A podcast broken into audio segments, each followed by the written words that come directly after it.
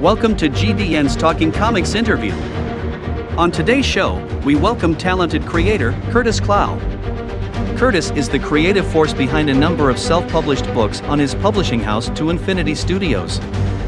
These include Majestic, Slightly Exaggerated, The Wild Cosmos, and Beastlands, which is making its Dark Horse Comics trade paperback debut on June 15th. Now, here's your host, Martin Sexton.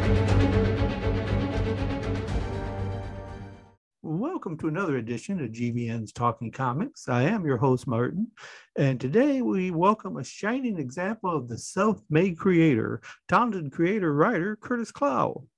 Curtis has created a number of comic books and successfully crowdfunding them. All told, Curtis has brought to fruition 13 successful Kickstarter campaigns, including for his books Majestic, Slightly Exaggerated, The Wild Cosmos, and Beastlands. Of course, it was Beastlands that got the attention of Dark Horse Comics, and they will soon be adapting his five issue series into a trade paperback coming to comic stores June 15th. So let's welcome talented writer and creator Curtis Clow to GVN's Talking Comics. How are we doing today, Curtis?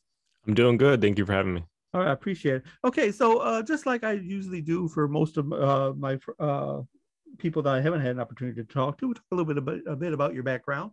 Uh, so, what got you interested in writing and comics in particular? And were there any uh, comics or creators that kind of inspired you to uh, pursue that goal?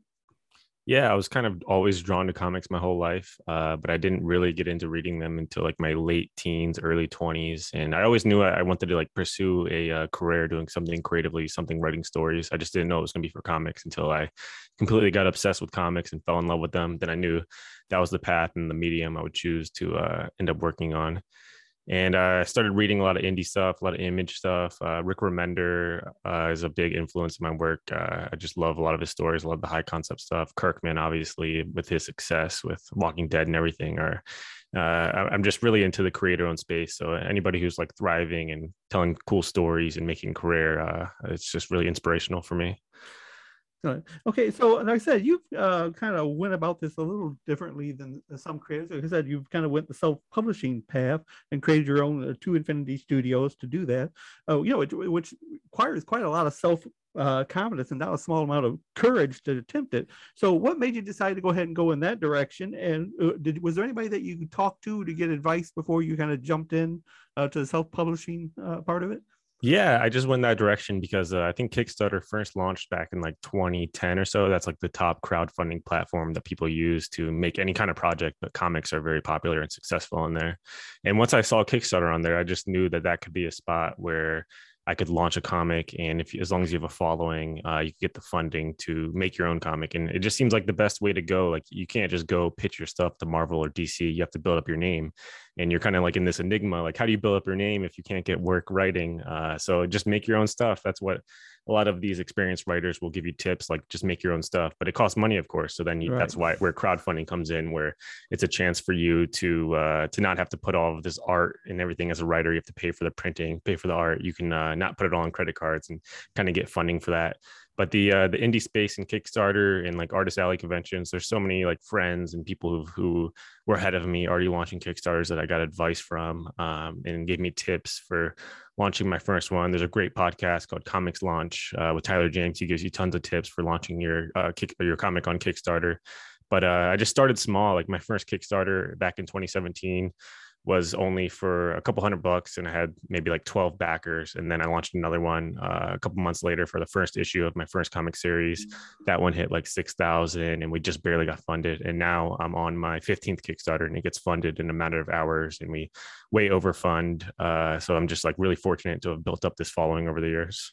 Okay. So like when you set up your, your funding, how do you actually set, you know, okay, this is my goal. You know, is this just, is the goal just set for this will get me pub, you know, get me published and you know, uh, I this is the bare minimum of what I need, or do you yeah, kind of over? Yeah, you you want to go with the more minimum. You don't want to get greedy and just set your goal for you know a, way higher than what you actually need to make the comic. Of course, you can always overfund, and that extra funding goes to you, where you can put it into your business account or your savings, or get finally be able to pay yourself. But on those first few Kickstarters, you're probably not going to be paying yourself. Most of the money is going to go into the book, into the art.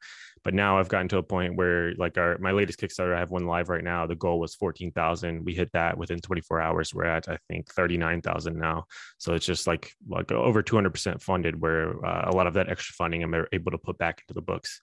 But setting that initial goal, like you, you just want to make sure you want to make sure you set a goal that's uh, realistic though like how much money you actually need right. to ship this to print this to pay for the art to pay for taxes all of that important stuff so, yeah, the, the, the few uh, that I have seen sometimes that don't get totally funded, uh, just by looking at, it, I almost thought that they kind of started too high. Uh, but uh, you know, and it's maybe, you know, you know, I'm not going to mention any names, but I was assuming these were people maybe who this is kind of the first time and they're trying to get a feel for what, how to do that. Yeah, definitely. That's why, like, starting small, I can't stress that enough. Like, my first Kickstarter was for like a mini print, and then after that, just one issue, and you know, the goal was like five thousand, and we just barely hit that. So you got to start small and really build it up over the years, unless you're like a big name like Scott Snyder or Keanu Reeves, who's just right. gonna, you know, then obviously they have a following. Right? Yeah, yeah. Uh, so okay, so you know, once you decided to take the reins of your own projects, of course, then you had to find artists to work with. Uh, mm-hmm. So, uh, what were the challenges in trying to dis- uh, find an artist that kind of matched up to, to the stories that you were writing? Yeah, I'm really picky when it comes to what artists I work with. I have these art styles in mind for these specific stories, and I, I just uh, you got to be patient. Like it can get frustrating if you just want to work on a story right away and find an artist.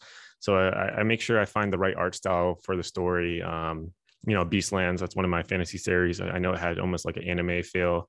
Um, so I just really wanted to find the right art style. But then even after that, even after finding a good artist, like you want to make sure you find their actual sequential pages. You can't just look at pinups and stuff. You got to see it, have they worked on comics and stuff, and uh, and kind of have to build this like almost like a friendship relationship with them. Like how how reliable are they? Are they can hit deadlines? Um, are they able to work quick? Are they signing up like long term, or are you guys just going to do like a, a graphic novel? There's a lot of stuff that goes into it. Okay, so like when you're working, okay, so that you pick an artist, uh, is this a really collaborative effort in your case where you're kind of discussing things as you go, or do you just give them a script and say, okay, this is how does that work for you? Because different artists and writers work differently.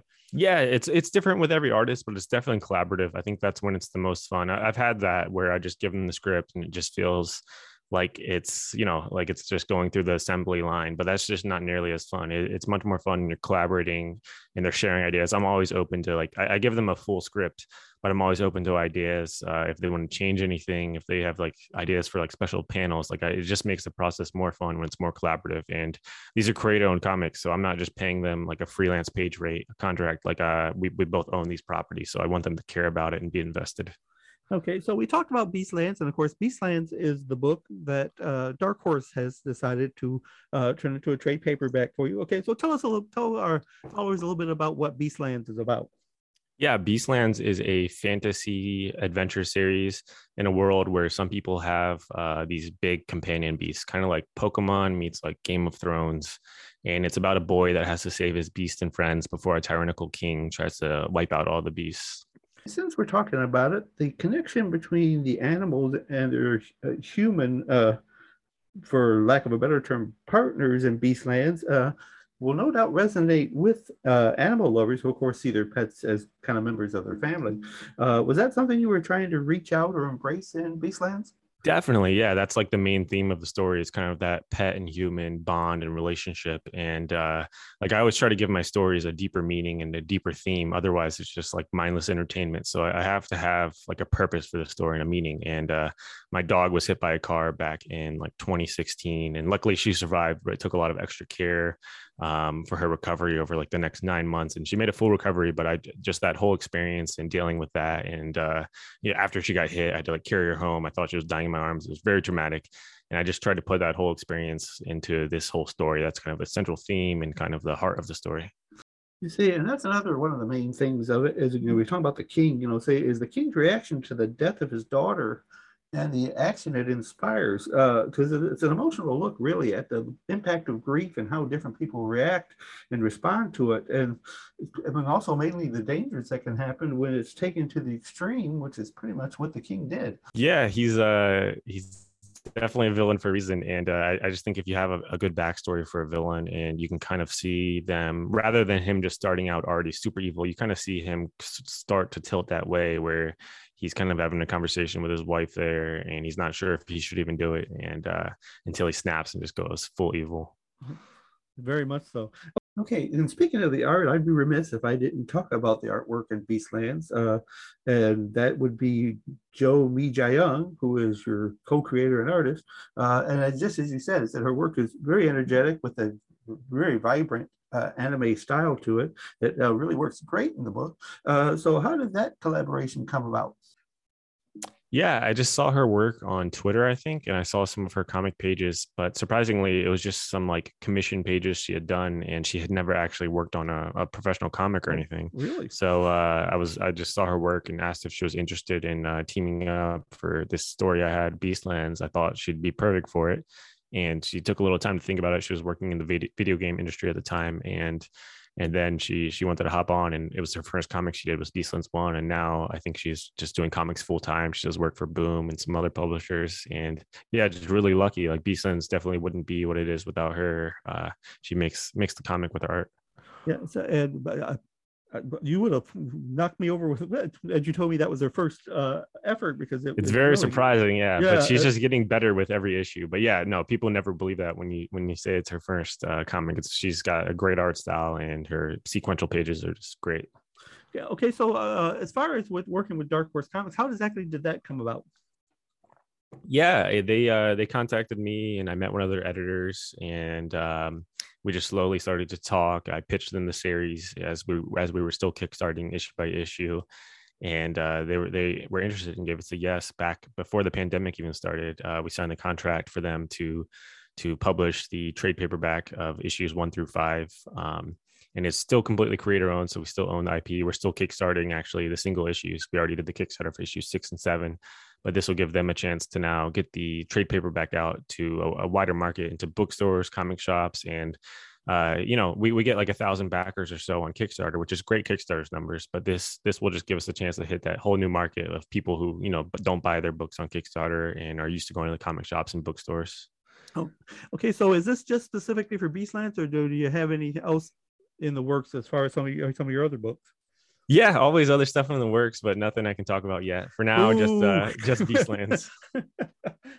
so uh, I should be used to that by now. But I always I always got to try to throw it out there. Okay. Uh, so and you said uh, Beastlands comes to Dark Horse in June, I think.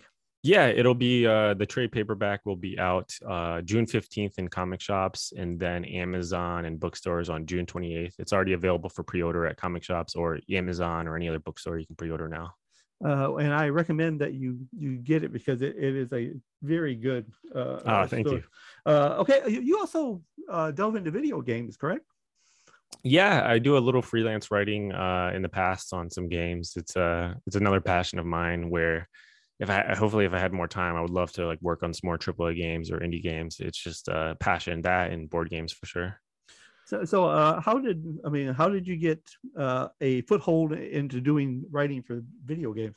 People seeing my comic work, surprisingly enough, and them contacting me. So I was lucky. Uh, I think before I ever even made a comic, I was trying to write for video games, and it's, it's a hard industry to break into because sometimes writing in, in the game industry is kind of an afterthought, where they, they want to build the game mechanics and the gameplay first, and work on everything else in the design, and then they bring in a writer late to try to like squeeze stuff in. So it's hard to get into that industry as a writer, and uh, luckily uh, I got some opportunities after them finding my comic work and just uh, just on some small indie games. But hopefully, I can get some more of that in the future. It's uh, it's more just for just just because I love it. It's cool to work on. Yeah.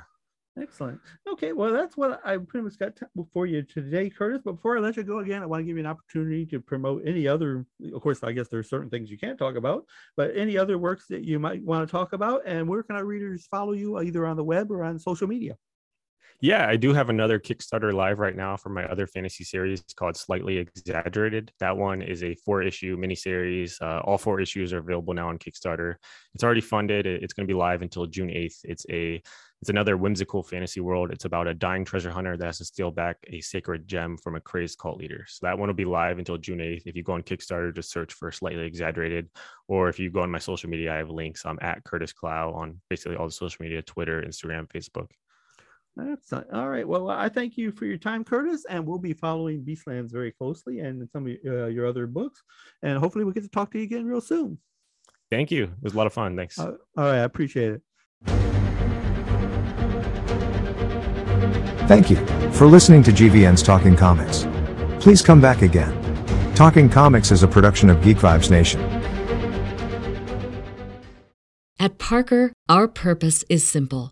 We want to make the world a better place by working more efficiently, by using more sustainable practices, by developing better technologies. We keep moving forward. With each new idea, innovation, and partnership, we're one step closer to fulfilling our purpose every single day. To find out more, visit parker.com/purpose. Parker, engineering your success.